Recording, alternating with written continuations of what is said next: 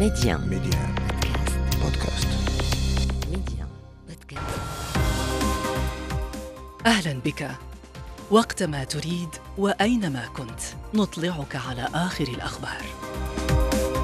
محتوى إخباري يومي سريع دقيق ومختلف. كل ما يهمك في العالم بنقرة منك. أنا إبراهيم الغربي وهذا أخبار كاست على ميديا بودكاست. مرحبا. الحرب على غزة في يومها الثامن والأربعين. المعارك متواصلة وإسرائيل تعلن أن سريان الاتفاق الذي توصلت إليه مع حماس حول الالتزام بهدنة مدتها أربعة أيام يتم خلالها إطلاق سراح رهائن وسجناء فلسطينيين لن يبدأ قبل غد الجمعة. ومصدر فلسطيني يشير إلى أن التأخير في بدء سريان الهدنة له علاقة بتفاصيل اللحظات الأخيرة المتعلقة بأسماء الرهائن الإسرائيليين وآلية تسليمهم وأن الوسطاء من قطر ومصر والولايات المتحدة سيراقبون التنفيذ ويضمنون سير تطبيق اتفاق الهدنة والمباحثات التي تليها. العائل المغربي. الملك محمد السادس يوجه رسالة إلى أعضاء أكاديمية المملكة المغربية في حفل افتتاح دورتها الأولى في حلتها الجديدة. أكد فيها أن هذه المؤسسة أصبحت منارة للفكر والبحث المعرفي والثقافي العابر للقارات. في هولندا الحزب اليميني المتطرف المناهض للإسلام بزعامة جيرت بيلدرز يفوز في الانتخابات التشريعية. الحرب على غزة مستمرة في يومها الثامن والأربعين في انتظار دخول اتفاق هدنة الأربعة أيام بين إسرائيل وحماس يتم خلالها إطلاق سراح رهائن والسجناء الفلسطينيين حيز التنفيذ. الجيش الإسرائيلي يواصل عملياته ونظم زيارة إعلامية لمستشفى الشفاء الذي تم اعتقال مديره محمد أبو سلمية. ونشر لقطات لكاميرات مراقبة قال إنها تثبت أن رهائن كانوا محتجزين فيه فيما قالت حماس إنها أخذت الرهائن إلى المستشفى لتلقي العلاج. ومصدر فلسطيني قال في تصريح لوكالة الأنباء الفرنسية أن التأخير في بدء سريان الهدنة له علاقة بتفاصيل اللحظات الأخيرة المتعلقة بأسماء الرهائن الإسرائيليين وآلية تسليمهم وأن الاقتراح كان بتسليمهم للصليب الأحمر ثم نقلهم إلى مصر ليتم تسليمهم للجانب الإسرائيلي ثم تم اقتراح ترتيب زيارة للرهائن لإجراء الفحوصات الطبية من خلال أطباء وعناصر عبر الصليب الأحمر وتنسيق زيارة للرهائن المدنيين الآخرين للتأكد من سلامتهم. وأوضح المصدر أنه خلال ساعات نهار اليوم من المفترض أن يتم الإعلان من قطر بالتنسيق مع الوسطاء في مصر والأمريكيين عن موعد بدء تنفيذ الهدنة وتحديد ساعة الصفر لدخولها حيز التنفيذ وأن الوسطاء سيراقبون التنفيذ والخروقات ويضمنون سير تطبيق اتفاق الهدنة والمباحثات التي تليها. وكان رئيس مجلس الأمن القومي الإسرائيلي أعلن في وقت سابق أن المفاوضات من أجل إطلاق سراح الرهائن مستمرة دون توقف وأن الإفراج عنهم لن يبدأ قبل غد الجمعة. للتعليق معنا من رام الله المحل العسكري اللواء واصف عريقات.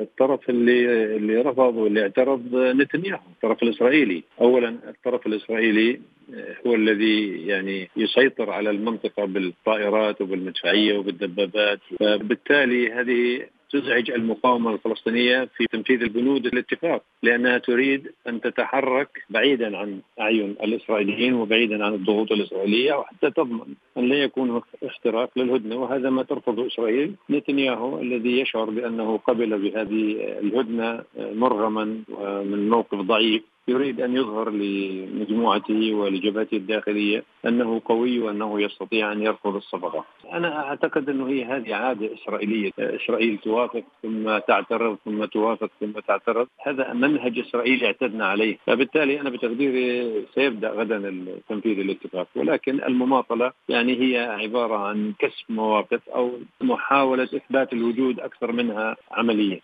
كيف استقبل سكان غزة اتفاق الهدنة الذي يقضي بالإفراج عن خمسين من الرهائن المحتجزين لدى حماس من النساء والأطفال دون سن التاسعة عشرة مقابل إفراج إسرائيل عن 150 سجينا فلسطينيا من النساء والأطفال دون سن التاسعة عشرة وذلك كله حسب الأقدمية. من غزة هذا تقرير مراسلين عادل الزعنون. الهدنة الإنسانية في غزة لأربعة أيام قابلة للتمديد تبدأ في العاشرة بتوقيت فلسطين من صباح الخميس.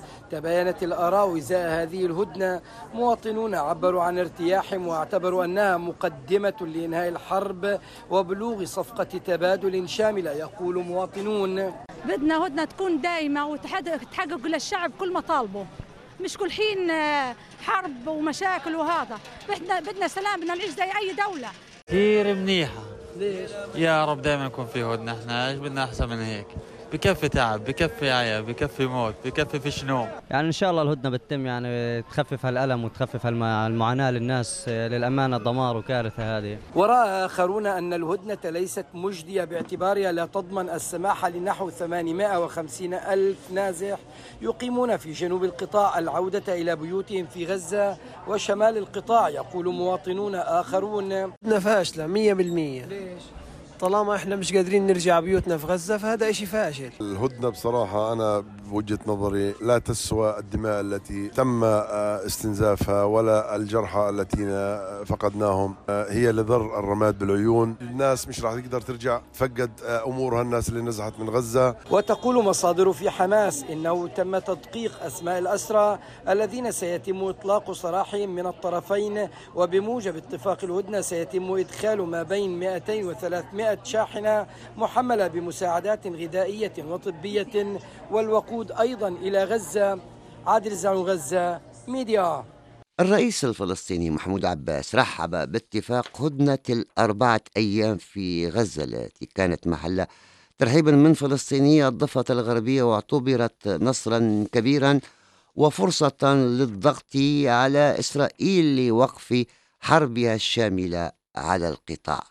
من رام الله هذا تقرير مراسلنا ماجد سعيد. بارتياح كبير استقبل الفلسطينيون اتفاق الهدنة وصفقة التبادل بين إسرائيل وحركة حماس في قطاع غزة فعدا عن تحرير 150 أسيرا فلسطينيا من الأطفال والنساء من سجون الاحتلال. فإن هذا الاتفاق كسر كما يقول الخبير في الشأن الإسرائيلي عصمت منصور موقف تل أبيب الرافض لوقف إطلاق النار عبر إقرار هدنة لأربعة أيام قابلة للتمديد. أن يأكل الإنسان ويجدوا ما يعني يرتدوه تحقق وهذا ليس سهل. نحن أمام شهر ونصف من الحصار الخانق على القطاع وأيضا نحن أمام أربع أيام من الهدنة. على أمل أنه هذه الأربع أيام تكشف للعالم حجم الدمار ويتدخل هذا العالم ويضغط من أجل مد هذه الهدنة وينهي من خلال الحرب. السلطات الفلسطينية رحبت بالاتفاق الذي يتيح إدخال كميات كبيرة من المساعدات الغذائية والطبية للمكلومين في جميع أنحاء قطاع غزة. مجددا رئيس الوزراء الفلسطيني الدكتور محمد اشتيا مطالب السلطة بوقف كامل للحرب على غزة. غزة مجلس الوزراء يرحب باتفاق الهدنة الذي رعته قطر الشقيقة ومصر الشقيقة ويدعو ويطالب إلى وقف للعدوان كاملا على أهلنا في فلسطين في غزة وفي الضفة الغربية. الشارع الفلسطيني الذي اعتبر الاتفاق نصرا للمقاومة في غزة كونه جاء في ذروة الحرب وليس بعدها لم يخفي خشيته من خرق إسرائيل للاتفاق كما يقول مواطنون. ردوا ولا ما ردوا غصبا عنهم بدهم يعملوا تبييض السجون لأنه مجبورين الإسرائيليين. وبغض النظر عما حققه الجانبان من تبادل 50 اسيرا اسرائيليا مقابل 150 فلسطينيا من النساء والأطفال فإن المواطن في غزة يبقى الأحوج لهذا الاتفاق سواء لجهه إغاثته بالمساعدات وتحديدا أولئك الذين بقوا في شمال غزة ولم يصلهم أي منها منذ بدء الحرب أو لجهة وقف إطلاق النار ولو لوقت محدود. يجعله يلتقط ما تبقى من أنفاس أرهقت بالموت والدمار. لميديا ماجد سعيد رام الله. العائل المغربي الملك محمد السادس وجه رسالة إلى أعضاء أكاديمية المملكة المغربية بمناسبة افتتاح الدورة الأولى لهذه المؤسسة. في إطار هيكلتها الجديدة التي افتتحها ولي العهد الأمير مولاي الحسن أكد فيها أن الأكاديمية أصبحت اليوم منارة للفكر والبحث المعرفي والثقافي العابر للقارات ومشتلا للارتقاء بالقدرات الفكرية والعلمية. في كل مجالات العلوم الإنسانية والاجتماعية تساهم في تطوير البحث وغنائه وإبراز العمق الحضاري والتاريخي الذي ركمته المملكة على مر العصور. وفاء التوزري. افتتاح الدورة الأولى لهذه المؤسسة في إطار هيكلتها الجديدة تميزت بالرسالة التي وجهها العاهل المغربي لأعضاء الأكاديمية والتي تلاها أمين السر الدائم لأكاديمية المملكة المغربية عبد الجليل لحجمري في رسالته أكد العاهل المغربي على أن أكاديمية المملكة المغربية أصبحت اليوم منارة للفكر والبحث المعرفي والثقافي العابر للقارات مبرزا أن هذه المؤسسة أضحت مشتلا للارتقاء بالقدرات الفكرية والعلمية في كل مجالات العلوم الإنسانية والاجتماعية. عن أهمية هذه الأكاديمية ودورها البارز في إغناء الحوار الثقافي يحدثنا وزير الثقافة الأسبق الكاتب المغربي محمد الأشعري. هذه مؤسسة مهمة للحوار آه، ولمناقشة القضايا الأساسية وأيضا متابعة الإنتاج الثقافي والفني والأدبي في في المغرب. أكاديمية المملكة المغربية تضم أيضا قامات فكرية من دول عربية صديقة من بينهم وزير الثقافة اللبناني الأسبق غسان سلامة الذي عبر عن امتنانه لاختياره ضمن أطر الأكاديمية مستبشرا لها بمستقبل زاهر. أنا أعتقد أن لهذه الأكاديمية مستقبل زاهر إن تمكنت من أن تقوم بالمهام التي ألقيت على عاتقها. آمل أن أتمكن من أن ندفع إلى الأمام التفكر الضروري بالقضايا الكبرى التي تهم المجتمعات في عصرنا هذا. وبغية تمكين الأكاديمية من النهوض بالمهمة المنوطة بها على أكمل وجه أكد العاهل المغربي في رسالته حرصه منذ 2015 على تفعيل الأكاديمية وتجديد هيكلتها بما ينسجم مع أهداف ومقتضيات دستور المملكة الرامية إلى صون الهوية الوطنية بمكوناتها العربية الإسلامية والأمازيغية والصحراوية الحسانية وروافدها الإفريقية والأندلسية والعبرية والمتوسطية. إلى هولندا الآن حيث تصدر الحزب اليمين المتطرف المناهض للإسلام بزعامة جيرد بيلدرز نتائج الانتخابات التشريعية التي جرت أمس وحل في المرتبة الثانية تحالف اليسار وأنصار البيئة. ورغم هذا الفوز لم يضمن حزب الحرية منصب رئيس الوزراء المقبل وشدد فيلدرز على أن حزبه بات قوة لم يعد ممكنا تجاهلها داعيا الأحزاب الأخرى إلى العمل معه لتشكيل ائتلاف حكومي. للتعليق معنا من بروكسل خبير الشؤون الأوروبية محمد رجائي بركات ونشرة أخبار كاست انتهت. أخبار كاست اختيارك. اختر أن تشترك معنا.